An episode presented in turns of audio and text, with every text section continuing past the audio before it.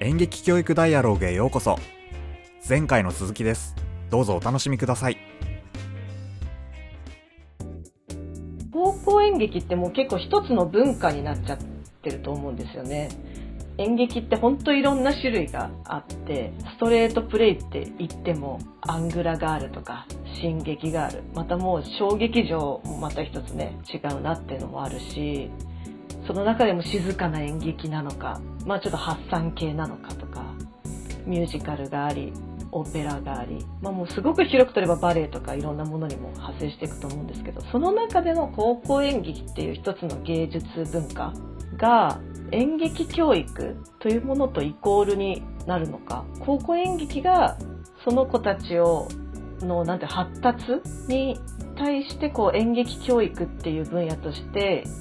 成功するものなんだろうかって考える時なんですね。なんか何か稲葉さん的にありますか？演劇教育をどう定義するかにもよると思うんですけど、うん。演劇に取り組んだことによって学ぶことっていうのは高校演劇でもたくさんあるとは思います。ただ高校演劇の場合は演劇教育っていう側面と同時に部活動という側面が入ってくるので部活動としての組織論みたいなものが強くあったりもするっていうのがあって難しいところなんですけどどうなんですかね？だから一般的に演劇教育っていうとどちらかというとコミュニケーション的なものがフィーチャーされることが多いかなと思うんですよ。で、うん、そこに特化すると例えばスタッフワークでコミュニケーションを取るとかお芝居の中でのやり取りみたいなもののところでコミュニケーションについて学ぶとかいうところではあると思います。重なる部分が結構多くある。ただ作品作りにより傾いているので当然取り組みが。なので演劇を通して自分と向き合うっていうところをどのぐらいできているかっていうのは高校演劇では難しいところもあるのかなって思ったりもします。うん、難しいところですね。だからイコールではないと思います。かなり、うん、重なってる部分は大きいかなと思うんですけどやっぱり部活動としての演劇となるとそれ以外の要素人間関係の複雑さであるとか、うん、そういったものがいやそういうのも含めて演技をやっているのでコミュニケーションの教育だと言われてしまえばそうなんだけれども多分、演劇教育という言葉で定義されるものとはちょっと違うのかなって思ったりもしていて。だから例えば高校演劇の中でも演劇教育の方に近いっていう意味で言うとファシリテーター的な能力を持った顧問の先生がいてで生徒とディスカッションとかをしながら物語も作っていくっていうようなことをされている先生が、まあ、全国に何人かいらっしゃる。でそういう先生のやっている演劇部っていうのは割と演劇教育に近いんじゃないかなって思います。で私がやっているお芝居の高校演劇の場合はどちらかというとみんなで作品を作っていく中で演劇を体験していこうっていう感じなので、うん、まあ演劇教育と言われれば演劇教育なんだけれども多分、うん、広く言われている効果のある演劇教育とはちょっと違う。うん、もちろんその体験の中で世間で言われているような演劇教育と重なる部分は結構多くあるとは思うんですけど自分と向き合うというよりは私の場合は古典劇だったりするので他者と自分がきちんと向き合ってじゃあどう演じていくかとかっていうことになってくるから少しこう一般的に言われてるものとは違うかなって感じもするんですけどだからすごくその実践に近いことをされてる先生もいるしもっと言えばもう全然そんなことは意識せずにやっているっていう人もかなり多い。うん、だから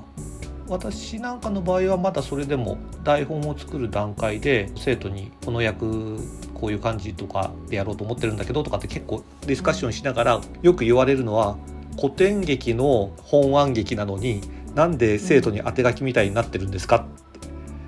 ってよく言われるんですけど、あの、はい、それは生徒の口調とか、うん、生徒の個性とかを取り入れながら殉職をしているのでかなり元の作品とは変わってるんですよ実は。そういう意味ではコミュニケーションを取りながらやっているのでまだそれに近いところもあると思うんですけど、えーと、本当にありものの台本を持ってきてみんなでやろうってやってるところだと作品を作るにあたってのコミュニケーションとトレーニング的なものはたくさんできているかもしれないけれどもいわゆる演劇教育とかで主眼に置かれるようなところ最初に述べたようなこととはちょっと違うんじゃないかなって思ったりもするので結構重ならないところもあるんじゃないかと思います。その進めていく先生の意識というかまあもうなんか演劇だけじゃなくて今話を聞いていたらそもそも部活動って 何みたいなような気持ちに今なってきたんですけど、まあ、いつ頃の文化かとかよく知らないんであ何とも言えないですけど、まあ、部活動っていうものを学校内でやるということは、まあ、何かしら生徒への影響を与えたいから始めたものではないかって考えるとなんかそれ自体は教育っていうことにならないのかとか今ちょっと今演劇と私が離れちゃってあれなんですけど。思議な気持ちになりました。まあこれが難しいところなんですけど部活動っていうのの学校の中での立ち位置っていうのが、うん、えー、と必ずしも教育活動の一環というわけでもなく、うん。まあ、結果学校でやってるから教育活動なんだけれどもえーと、始まりは生徒の自主的な活動っていうところが始まりで作られてきた文化なのでそこがとても曖昧なところで、うん、でそういう意味で言うとだから今後外部講師とかが増えてきたりすると演劇教育と重なるところが増えてきたりもするのかなと。ただやっぱり演劇部全国で2,000弱ぐらいあって、うん、その中で当然もう本当になんか校内の役割分担で顧問になりましたっていう先生にその役割を果たしてもらうのは多分無理、結構興味を持ってやってもらわないと無理だと思うのでだからそういった中で言うとバッチリ重なってる部活もあるし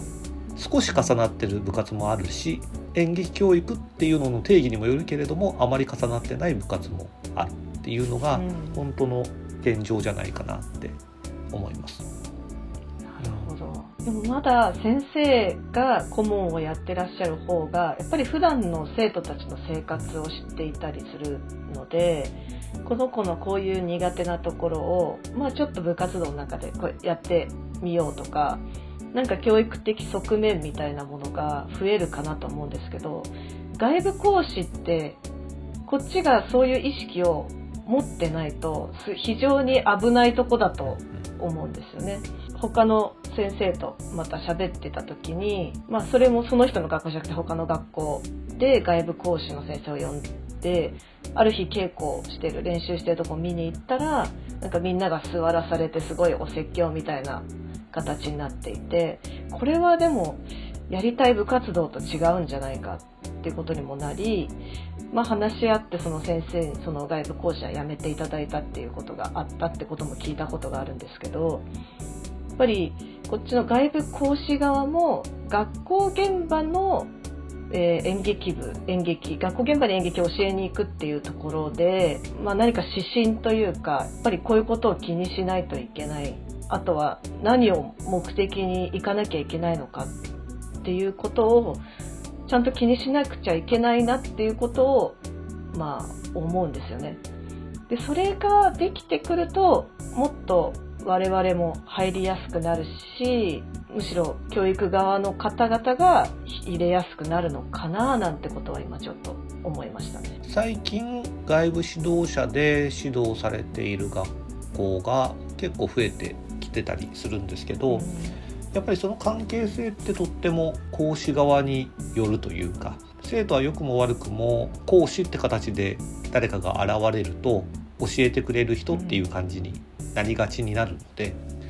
だからそのスタンスによってだいぶ変わってくるかなっていうのはあります。ただ、まあ、ちょうど知り合いの学校で外部講師が入っているところがあるんですけれどもその人は劇団員さんでその学校の卒業生さんでもう多分かれこれ長いことコーチをされてるんですけどもうほとんどお姉さんみたいな感じでやってて、まあ生徒さんともいい感じ。ただ生徒さんはちゃんと指導者としてリスペクトをしているっていう状態が生まれてたりして、うん。だからやっぱりその外部講師が特に縁のない学校だったりする時には入り方っていうのはなかなか難しいんじゃないかな。スタートがね難しいんじゃないかなとは思います。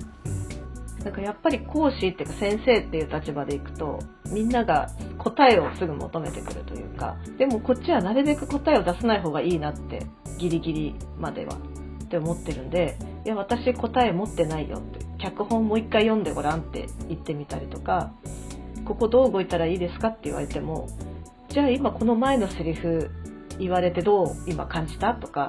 なんかなるべくそうやって問いを与えるようにとは私は思ってはやってるんですけど本当さっきの稲葉さんの話じゃないですけどこっちの根気の勝負だと思うんですよね。こうなってくると。本当にいや今ここでもうこの人を見てこんな風にセリフを言ったらきっとこう見えるよはすぐ言えるけど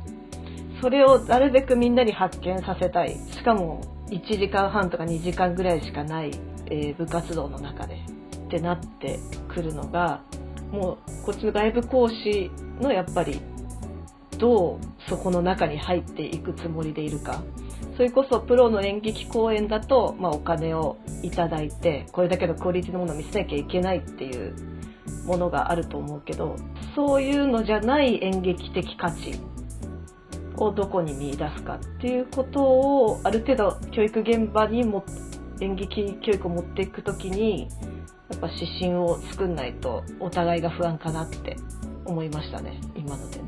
そう。でその中で演劇教育をどう定義するかっていう話にもさっき稲葉さんがおっしゃった通りあると思うんですけどまあ基本の演劇教育ってみんなが思ってるのと授業内でやるものだとロールプレイがまあ一番基本なのかなとは、まあ、例えばいじめっ子の気持ちをこの台本に沿って体験してみてその後にみんなでディスカッションしてやった方はどう感じた？やられた側はどう感じた？見てる方はどう感じた？ってディスカッションしていくとかいうことかと思うんですけどなんか今こう部活として演劇部がなかなかこうなくなっていってるっていう実態もあるけれども高校演劇っていう文化はこう残っていて、えーそれなりにこう戦い続けてるところもある中でだけど授業内に演劇教育を持っていくことがやっぱりなんか今の日本のこの教育現場に私は必要なんじゃないかなって思っていて私自身が演劇というもので他者のことを考えるようになって他者の気持ちを少し分かってきたから相手とのいろんな人とのコミュニケーションを取れるようになったと思っている側の人間なんであれなんですけど、うん、演劇教育が教育現場の中では必要とされるのでしょうかね。難しい。そうですよね。私今ただ自分の理想をすごい語っただけなんですけど。えーっ。とあったらいいなとは思います、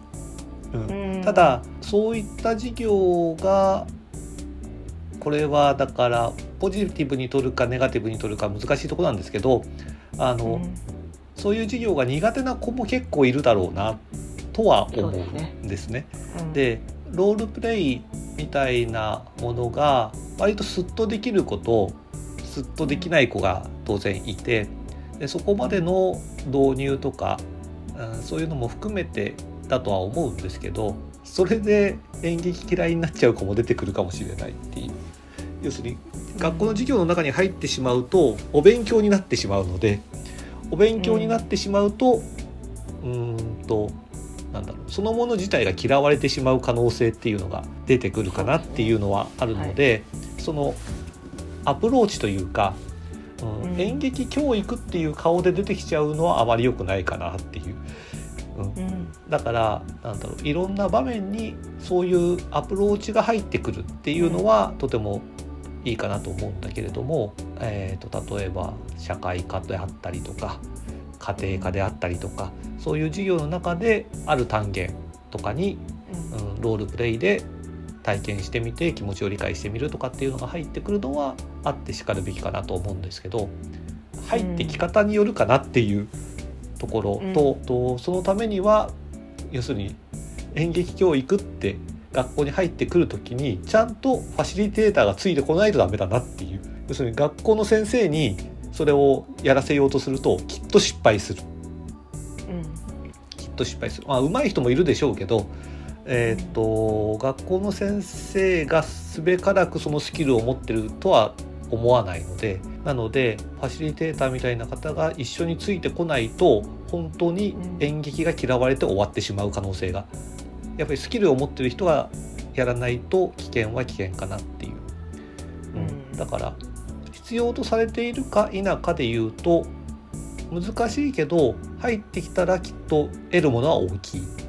ただうん。入れ方を間違えるとうん。あの嫌われて終わってしまう可能性があると思うのでやっぱり急がない方がいいかなとは思うんですね。その環境をきちんと整えていかないとだから実験的に導入をしながらやっていくのはとてもで効果もないとは思わないのでうんそういうのがハマる生徒そういうので理解を深められる子は多分うん。一定数いると思うので、うん。だから必要とされているか否かで言うとあった方がいい。だから入れ方さえ間違えなければきっといいんだと思います。いやそうですよね。イギリスなんかだとね大学でもうそういうのを専攻して学んでそういう職として学校現場に入るとかがしっかりしているなっていうことはあるのでやっぱり入る側のほんとさっきの顧問の先生じゃない外部講師がどういうスタンスで入るか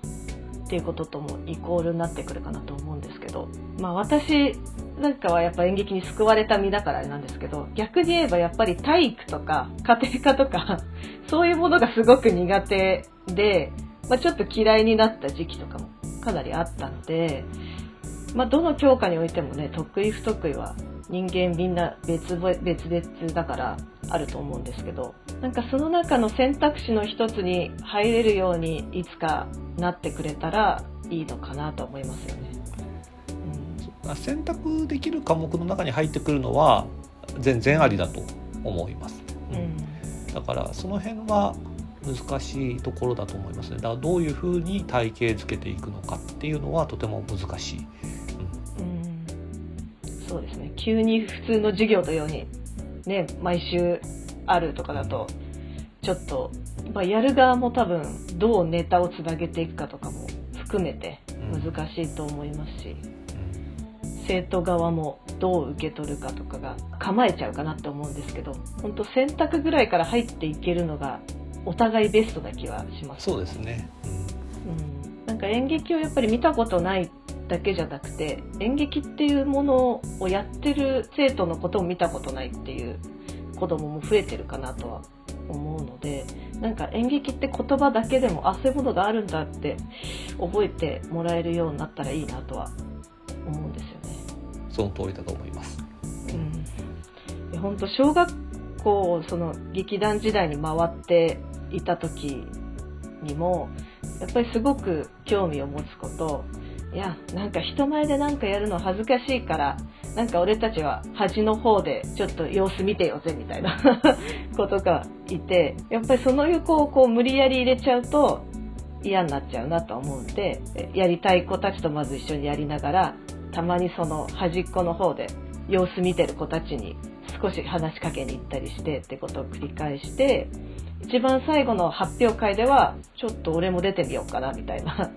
雰囲気になったところでよっしゃ一緒にやろうって中に入れ込んで最後は発表出れたみたいなこととかも自分の経験の中ではあるので成功できない子ももちろんいると思うけどそれぞれの何かいい気持ちに残るような演劇体験みたいなのをそれぞれの学校に持っていけたりしたらいいなとは思いますね。うんそうですねだからやっぱり講師の腕が必要だなっていうのが、あ りますね本当そうですね。特に日本はあのうん制度を入れる時に人をつけないで入れる悪い癖があるのであの授業とかでもそうなんですけどうん新しい教科ができたりすると今免許持ってる人に講習を受けさせてその授業を担当させたりってことをよくするので付け焼き場でやるとちょっと怖いかなっていうのはあるんですけど、うん、人がついてくるんだったら早く入れた方がいいとは思います。ありがとうございます。すごいいいお話ができましたね。そしたら最後に、はい。えー今日の、まあ、まとめとなるような質問かなとは思うのですが、稲葉さんにとって演劇の魅力や価値は何だと思いますか？私にとっては人の成長だと思います。なるほど。演劇の楽しみ方っていろいろあると思うんですけれど、まあ、高校演劇に限らずだと思うんですけどある役者さんに注目をした時にその役者さんが変わっていってくれたりとかより上手くなっていったりとかっていうのを見るととても嬉しかったりするんですよね。これは多分高校演劇なんかは1年で続けてみてもらうと明らかに上手くなっていくのでそういう風に見てくださってる方もいる。なのでやっぱりうんと私の場合は、えーと、作品を作る側でもあるし見る側でもあるしっていう立場なので、えー、やっぱり作っていく間役者が成長していく生徒が成長していく姿も楽しみだし見て感激者としてはあこの人こういう役もやるんだああいう役もやるんだあすごいなっていう風に見る。だからやっぱり、うん、人を見るために演劇を見ている演劇をやっているっていう感覚があるので人の成長が一番魅力であり価値かなっていうふうに思います。素晴らしいですねもうそれだけでまた1時間ぐらい喋れちゃいそうなんで ちょっとこの辺で終わろうかなと思います。では、あの、最後にお願いとお知らせがございます。この番組を聞いていいねと思ってくださった方は、ぜひ SNS でシェアをお願いします。Twitter ではハッシュタグ演劇教育ダイアログと入れて感想も合わせて投稿してもらえると嬉しいです。リスナーさんと一緒に演劇の価値を広めていくのがこの番組の目的でもありますので、ぜひシェアをお願いします。2つ目のお知らせは私たちの活動の賛同者や支援してくださる方を募集しています演劇教育ダイアログの活動に興味を持ってくださった方や何かの形で応援や支援をしたいと思っている方は、ぜひお話を聞かせてください。一緒に配信の活動をしたり、様々な企画でご一緒できればと考えていますので、概要欄に記載してあるメンバーの Twitter アカウントやメールアドレスにお気軽にご連絡ください。それでは、最後まで聞いてくださってありがとうございました。また次回お会いしましょう。パーソナリティは木内のぞみと稲葉智美でお届けしました。ありがとうございました。